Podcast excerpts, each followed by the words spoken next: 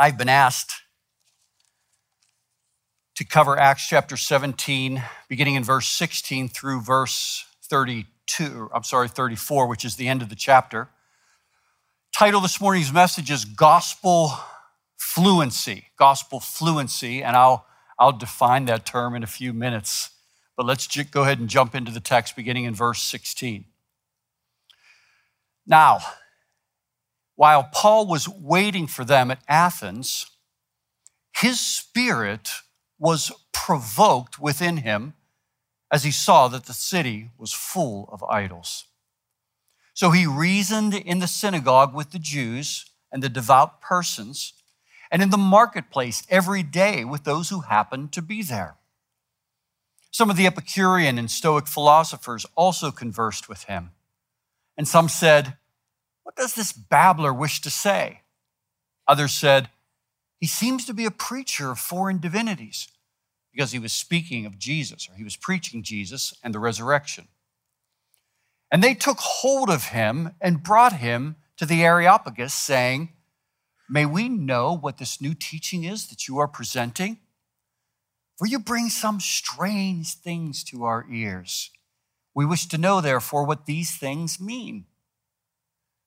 Now, all the Athenians and the foreigners who lived there would spend their time in nothing except telling or hearing something new. So, Paul, standing in the midst of the Areopagus, said, Men of Athens, I perceive that in every way you are very religious. For as I passed along and observed the objects of your worship, I found also an altar with this inscription To the unknown God. What therefore you worship as unknown, this I proclaim to you. The God who made the world and everything in it, being Lord of heaven and earth, does not live in temples made by man, nor is he served by human hands as though he needed anything, since he himself gives to all mankind life and breath and everything.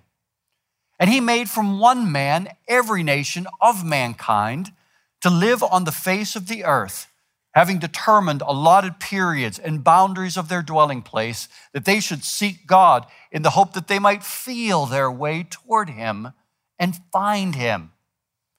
Yet He is actually not far from each one of us, for in Him we live and move and have our being. As even some of your own poets have said, for we are indeed His offspring. Being then God's offspring, we ought not to think that the divine being is like gold or silver or stone, an image formed by the, formed by the art and imagination of man. The times of ignorance God overlooked, but now commands all people everywhere to repent, because he has fixed a day on which he will judge the world in righteousness by a man whom he has appointed. And of this he has given assurance to all by raising him from the dead. Now, when they heard of the resurrection of the dead, some mocked, but others said, We will hear you again about this. So Paul went out from their midst. But some men joined him and believed, and among whom also were Dionysius the Areopagite and a woman named Damaris, and others with them. Would you join me? And let's go to God and, and pray. Lord, there is nothing routine about being in the middle of the book of Acts and arriving here this morning together as a people, opening up your word and needing you and needing to hear from you and desiring and longing to, to, to taste fresh manna this morning from your word. So we pray that you would speak to us. Speak now, O God, on our behalf. In Jesus' name, amen. Our title this morning, Gospel Fluency, was chosen to express one simple idea that I think emerges from the text. And it's a simple idea that's, that's actually often repeated throughout the New Testament. And I want to I want to summarize it this way And that is when you're taking your message to the world, it helps to know how to translate it. When you're taking your message to the world, it helps to know how to translate it. You know, Pepsi Company learned this the hard way. Years ago, they took their slogan, remember, come alive with the Pepsi generation? They, they took their slogan to China, had it translated into Chinese, but it was mistranslated because in Chinese they translated it Pepsi brings your relatives back from the dead. and that was emblazoned on billboards. And people read it and they began, they panicked and, and Pepsi's sales tanked, all because no one checked the translation. I mean, Pepsi may kill you, but it's not going to bring your relatives back from the dead.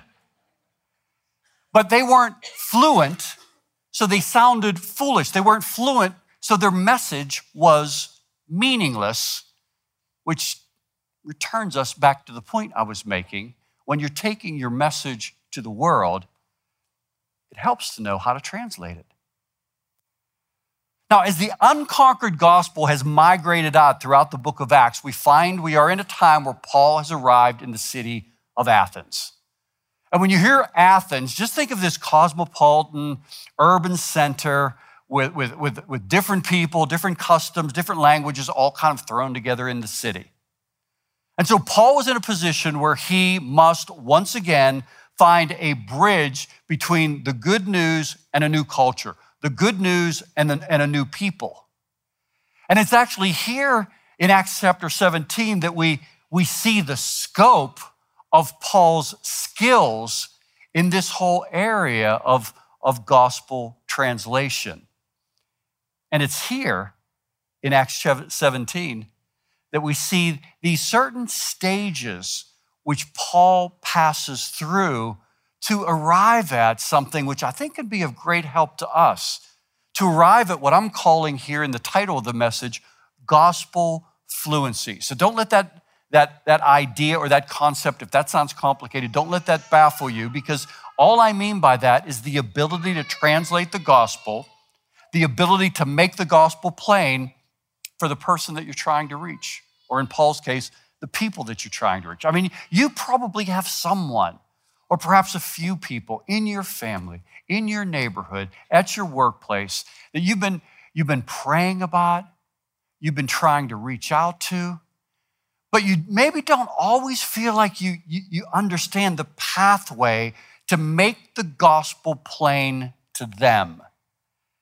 Well, in Acts chapter 17, we see Paul attempting to do the same thing, and he does it successfully.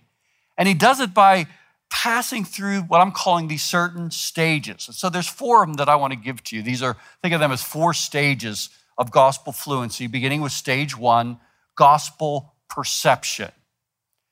Now, what I mean by gospel perception is I mean that, that, that place where we see and understand fallenness through the gospel.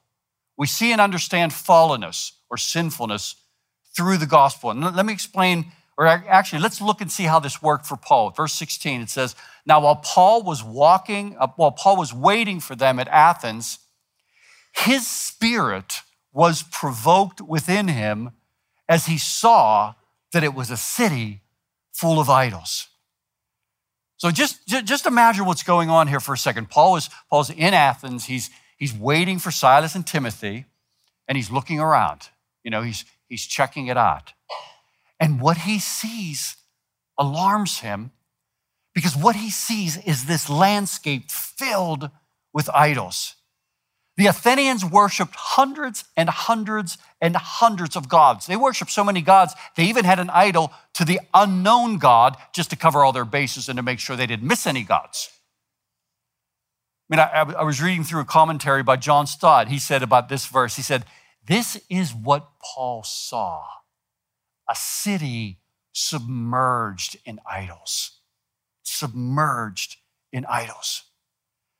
And verse 16 says that Paul observed this and he was, he was provoked. That, that word there, it, it, it packs a lot of punch. It means Paul was greatly distressed. It, the word means it's a complicated blend of kind of anger and sorrow. Because all of a sudden, Paul was getting a, a, deeper look into what it represented for a people to have these kinds of idols, this array of idols. He was gaining gospel perception. He was seeing their fallenness through the gospel and beginning to feel what God felt for these people that are far from God.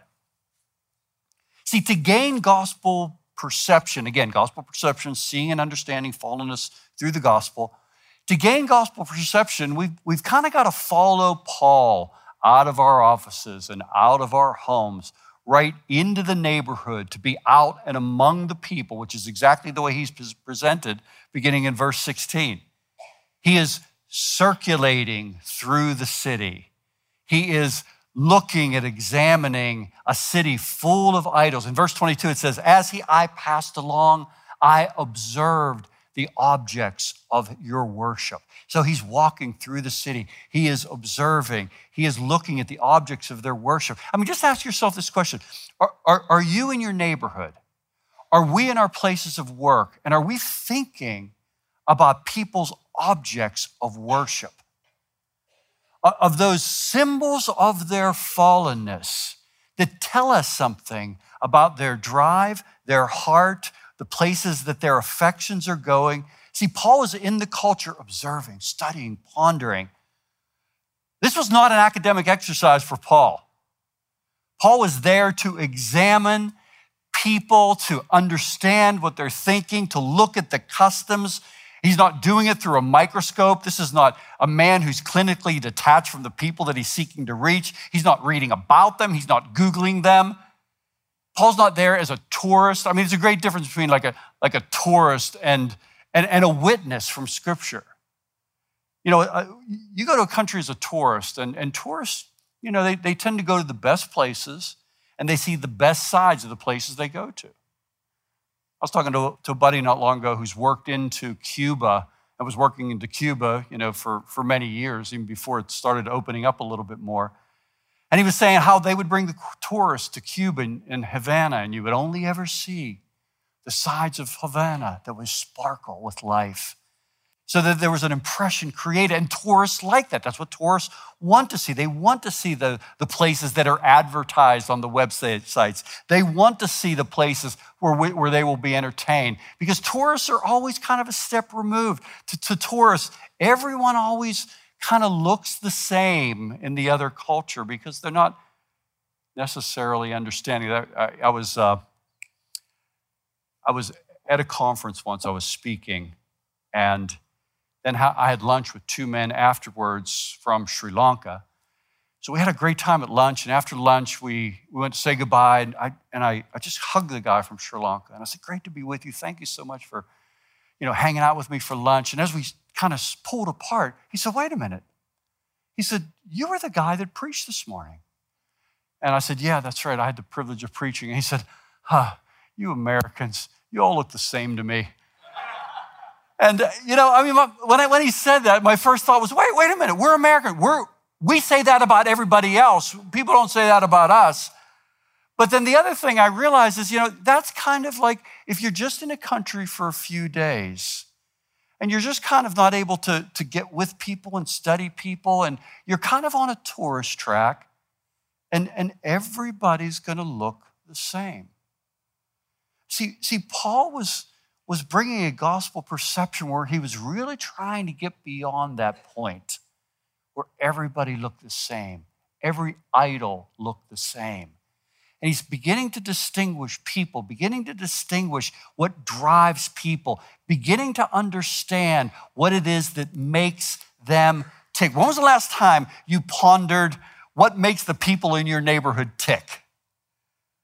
When was the last time we really wrestled over the people that we're trying to reach and what's really driving them? Not just, not just how can I best position myself to just preach the gospel to them, but where do they most need the gospel? See, it, it's just so easy to come into an environment to think that what, what's most necessary here is a gospel dump. And yet, that's not where Paul starts. That's not where he starts in Athens. He's, he's walking around, he's checking it out. Everybody doesn't look the same to Paul. So, gospel perception helps us to see people and to understand their fallenness through the gospel. That's stage one. Stage two, gospel engagement.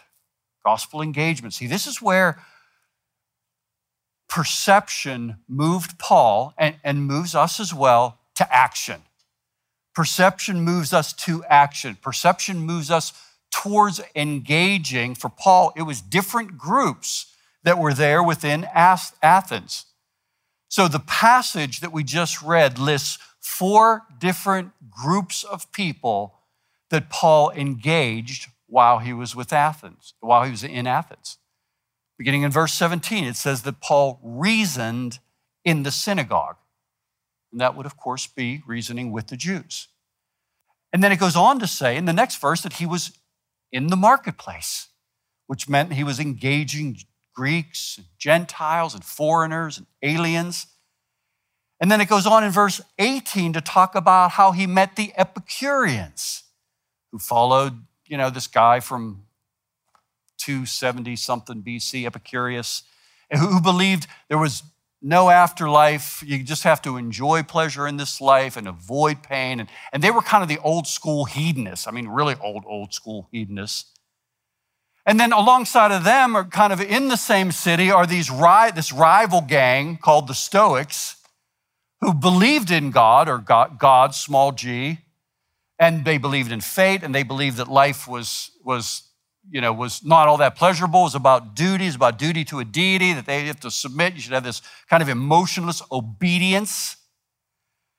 You know, when James Stockdale's fighter jet was shot down in Vietnam in 1965, one of the things he wrote in his journal, just as he was being imprisoned in a prison camp, is he wrote, I'm leaving the world of technology and I'm entering into the world of the Stoics. And what he meant by that is that the only way I'm going to survive this experience is if I deny pain, I deny emotions, and I fix my eyes on duty and I control that which I can control. He's taking a stoic approach in the name of survival. So Paul is among the people. He's actively engaging the people. He doesn't expect the people to come to him, he goes to them. And his perception of what's taking place is as he's beginning to see more and more into the motivations of the people, that's not only not repelling him, but that's drawing him in even more. In other words, the fallenness of the Athenians didn't disgust Paul. It actually moved Paul to engage them more. And this is where I think it, it begins to put forward questions for all of us about about where we are with respect to our community. I mean, really, like in, in our hearts, how, how do we feel about the people in our community? How do we feel about some of the ways that people are sinning? Does their fallenness incite sympathy from us? Or, or is there a sense where the first instinct is to fear or to get angry or to feel like, yeah, we just can't let that happen in our community? Listen, we can't win people that we are adversarial towards. It'll never happen. We cannot win people that we are adversarial towards. You know, one of the reasons why I have so much difficulty watching Fox News, and if you love Fox News, I, am not making a judgment on it. I'm saying it because it affects different people this different ways. But for me, I come away with a sense, just me, that folks that don't buy that brand of conservatism are, can be viewed as liberal morons.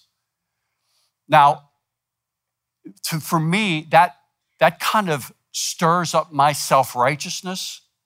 And my self righteousness doesn't need to be stirred up, it exists fat and happy apart from any media outlets feeding it. Now, for you, MSNBC might have the exact same effect, so you might need to you might need to avoid that in some way. What I'm saying, though, is the things that affect me that way do not draw me to want to move toward them with the gospel. I can't win somebody that I'm, that I'm creating adversarial relationship towards. We can't win people that we're, we're ambivalent about, that, that we don't care about. I mean, try knocking on your neighbor's door and saying to them, I know we've never met, and the most that you've ever gotten from me is a disinterested nod as you're backing out of the driveway, but would you like to come to church? We can't win people that we're ambivalent about. We can't win people that we don't care about. You know, it's interesting, it just yesterday or the day before that Norma McCorvey died? Norma McCorvey was Jane Roe, the woman who was behind Roe v. Wade. And she worked in the world of, uh, of, of, in the abortion world for a number of years until in the mid 90s she was working in an abortion clinic and a crisis pregnancy center opened in the same building that the uh, abortion clinic was in and, and, and Norma McCorvey was a very bitter woman. And she used to call over to the crisis pregnancy center and say, You know what we're doing over here? Just want you to think about that. Hang up. But there was a family in the crisis pregnancy center that determined that they were going to love Norma McCorvey. And so they began sending snacks over and, and, and going over and greeting her. Sometimes the kids would just come over, hey, Miss Norma, how you doing? And, and they eventually invited her over for dinner. And began to build a relationship with her and began to just love her. And then eventually, when the time seemed right, seemed right, after there was a relationship and after a lot of love had been shown, they invited her to church. And Norma McCorvey was converted to Christ. Because someone was able to see beyond Jane Roe, because someone was able to see what Jane Roe represented, and it didn't repel them. It didn't just push them away. There was a sense where that, that fallenness was an invitation for gospel engagement. Listen, never forget that, that the way we enter the field matters to the Lord of the harvest. The, the way we move towards people, that matters to God. Because when he wants to reach us, let's remember, when he wants to reach those who are hostile towards him, who are at enmity with him, who consider God an enemy, who have violated his will, who want to do nothing more than stand in opposition to God, what does he do? Well, he leaves glory. He takes on the form of a man. He sets aside the divine prerogatives of deity. And not only does he come, but he, he, he lives among us. He loves us. He serves us. He kneels and stoops before us. He ultimately dies for us and rises again, and he transmits the horror of our condition to us through the way he loves us. He doesn't react to our idols. He doesn't react to the things that we love more than him. But he sees beyond that and engages us. And that's what Paul's doing. Paul's not withdrawing from the Athenians because he sees how ugly it really is. An idol to an unknown God? Are you serious? But to Paul, that's an invitation to move toward them. And so he, he engaged these people in, in Athens so effectively that he was invited to the Areopagus, which leads us to our next point. We move from gospel engagement to stage three, gospel facility. Now, don't let that word throw you, because I just mean by that, you know, the ability, the skill of applying the gospel. Gospel facility is how we excavate the culture and connect the connect the culture to the gospel, connect the culture to scripture. So it goes beyond seeing fallenness, beyond seeing sin, beyond seeing idols, to connecting all of that to the word of God. So, Paul goes to the Areopagus, which, by the way, when you hear Areopagus, just think of a combination of a, you know, a, a, a college campus and a, a town square and maybe a pub. You know, it's a place that people would gather, people would relate, people would talk, people would chill out. And so Paul stands up in verse 22 and he says, I perceive you are religious, and I noticed there was a particular altar here, and it is an altar to the unknown God. And then what Paul does is he begins to kind of walk them through this introduction to Christian theology. Verse 24, he begins talking about how God is the creator. And verse 25, God is self sufficient. Verse 26, God is the ruler of all things. And then he goes on, he, he quotes a couple of Greeks, and he brings it all home with this call to repentance and this altar call. And actually, let's, let's not even go through this too quickly because if we go through it too quickly, we're going to miss what is a very impressive display of gospel facility by Paul. And, and I think one of the best ways we can break this apart is just look at it in two ways this, this gospel facility. First, I think we can look at it in the way that Paul connected to their culture. So, Paul has not only perceived their idols, but he's read their authors. He knows a little bit about their music. You know, in verse 28, what's happening there is Paul is referencing a popular hymn to Zeus by a guy named Epimenides. So when he says, In him we live and move and have our being, he's just pulling forward a popular song and he's putting it up there and pulling something out of it that speaks of the God of all truth. And then in the next line, he's citing a Stoic poet when he says, For, in, in, for we in, are indeed his offspring. He's just, he's just bringing forward a poet and saying, and you can pull this out as well. See, what I'm trying to say is that for Paul, these expressions of, of pop culture, art, music, literature, these expressions of pop culture told him something about their beliefs. They were important windows to look into, not to worship, but to look into. And so Paul studied it, Paul considered it. I mean, I don't know, maybe Paul even enjoyed it. But he, he did so understanding something, I believe, about the nature of culture. That, you know, there's a, the culture's kind of like a, a two sided coin. On one side, culture carries values. And so, you know, when we read books, when we visit a website, when we watch a movie, you know, there's, there's always some culture, there's always some worldview that's radiating out at us. And, and, and, and, you know, here's the thing is Christians can be very discerning people. And so Christians discern this and we react to culture. And we look and we see, we see people who are mindlessly swallowing culture and, they're swallowing culture in an attempt to reach the culture. And there's something inside of us that says, I don't know, I don't understand everything, but I don't think it's right to reach the world, but to try to reach the world by becoming like the world. That to me doesn't seem like a good approach. And, and, and some Christians are trying to, you know, they're trying to wrestle through this and, and realize that just, just engaging the world by becoming more like the world is not going to get us down the road. It's not going to set a stage for the gospel. I mean, would Christ sit with liars and hookers and tax collectors? Well, you bet he would. Was it evident he was not one of them? Oh, you bet it was. So, so the one side of the coin is that you know culture carries these values, and as Christians in, in the world, we have to be discerning what those are. But but there's also a sense where culture reveals certain needs. And so Paul wasn't afraid of studying it and trying to understand what needs did it reveal and what longings did it reveal about the people that were using it. So Paul would see their idols and read their books and listen to their music and hear the needs or the longings that it revealed. And, you know, it's important to see the kind of measured response he brought because many Christians today would just be tempted to go and organize a boycott of Walmart because they're selling out altars and selling idols. You know, back in the day, they would have been moving this stuff.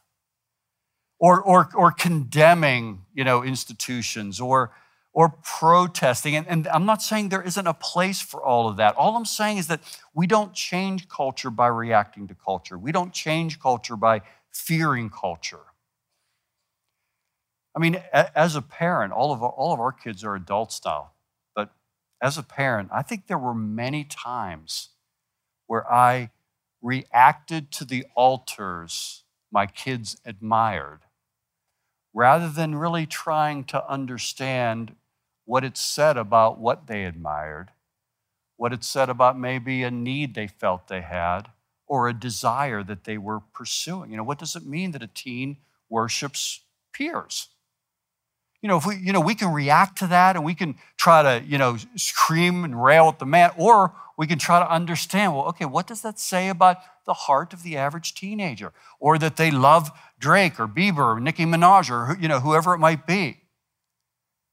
Or that the middle class idolizes recreation or their children or their stuff, you know, the more respectable idols within the evangelical church. See, Paul had gospel facility, which meant he was able to see what these idols revealed about their sins, revealed about their longings, and then bridge it from there over to God's word and bring God's word back into play. So he was able to sample their music and read their books and still see traces of the divine written by those who were created in the image of God. And this is a guy, you know, I don't think when you looked at, if you hung out with Paul, Paul was not hip. He wasn't a guy that was kind of hip trafficking in pop culture, nor was he a fundamentalist that was always reacting to pop culture. He was, you know, simply trying to be fluent, simply having gospel facility. So, Paul's connecting to the culture, but then, secondly, and this is really important, Paul's boldness with the truth. See, Paul did not go before the Athenians wanting to be liked, wanting to be accepted, needing to be approved. He did reference the cultural touchstone, touch points, but he had no apprehension whatsoever to speak boldly the word of God. He looked for the common ground. He identified the common ground. He, he tried to relate and connect with, it, with them. But when the moment came, when it became necessary to speak the word of God, Paul spoke eternal truth. Look at verse 30. This is where Paul turns the corner and begins, and, and begins bringing it. He says, The times of ignorance God overlooked, but now he commands all people everywhere to repent because he's fixed a day on which he will judge the world in righteousness by a man whom he has appointed. And of this he has given assurance to all by raising him from the dead. So Paul says, and here's the point that I'm trying to get to in all this.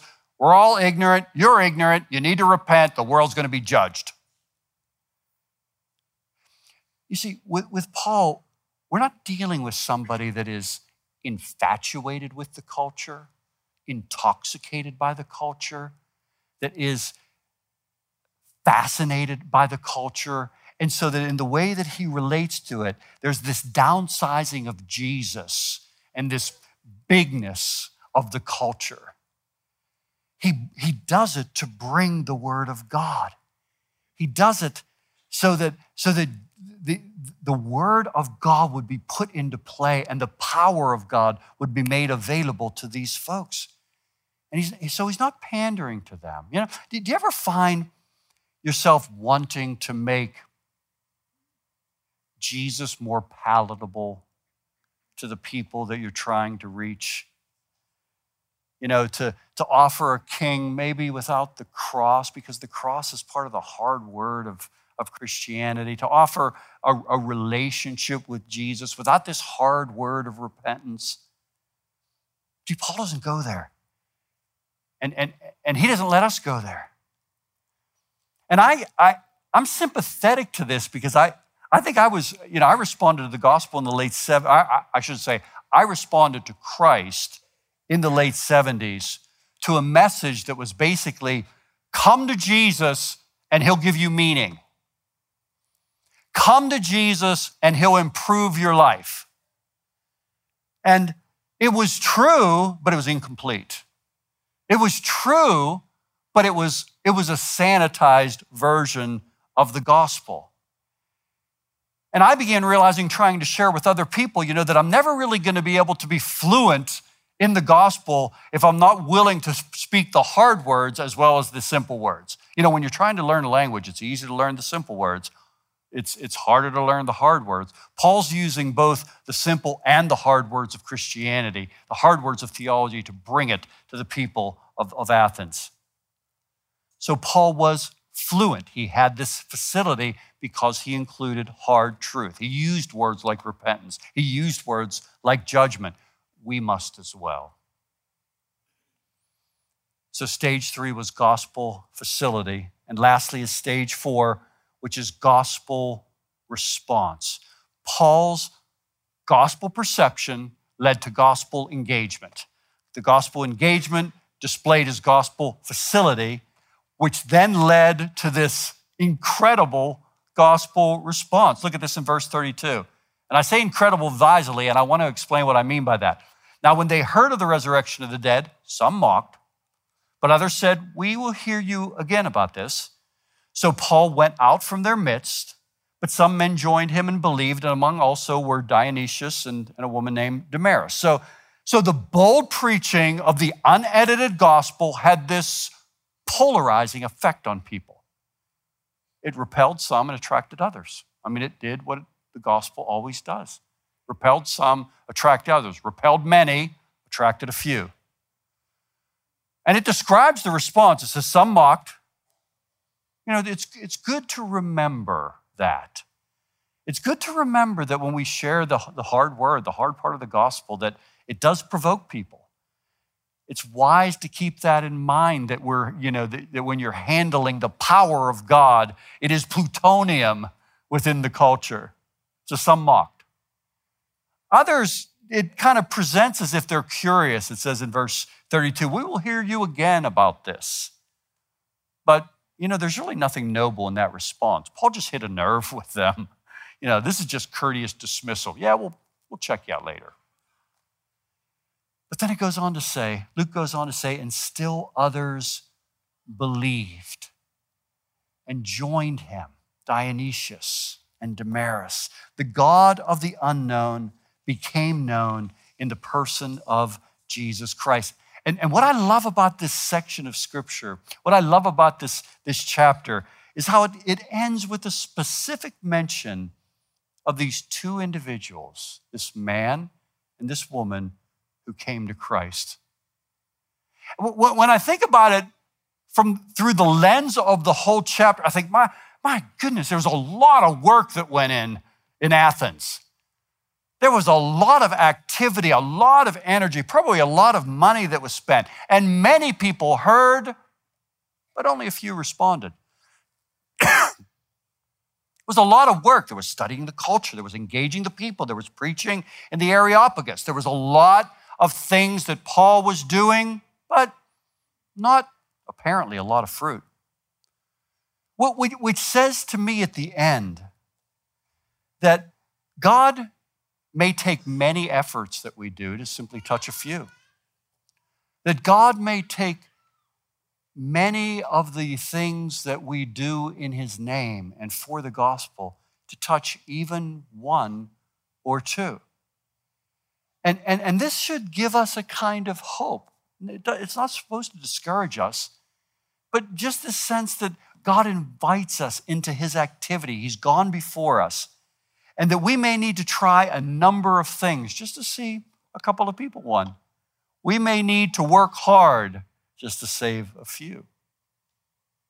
And, you know, maybe you feel the same way that I do this morning. You know, there's this sense where when it comes to something that is as vulnerable as evangelism, we can feel very easily foiled or we can feel that if we engage somebody for a while and they just don't respond, that God somehow isn't keeping up his end of the arrangement. Like we have this implied covenant with God.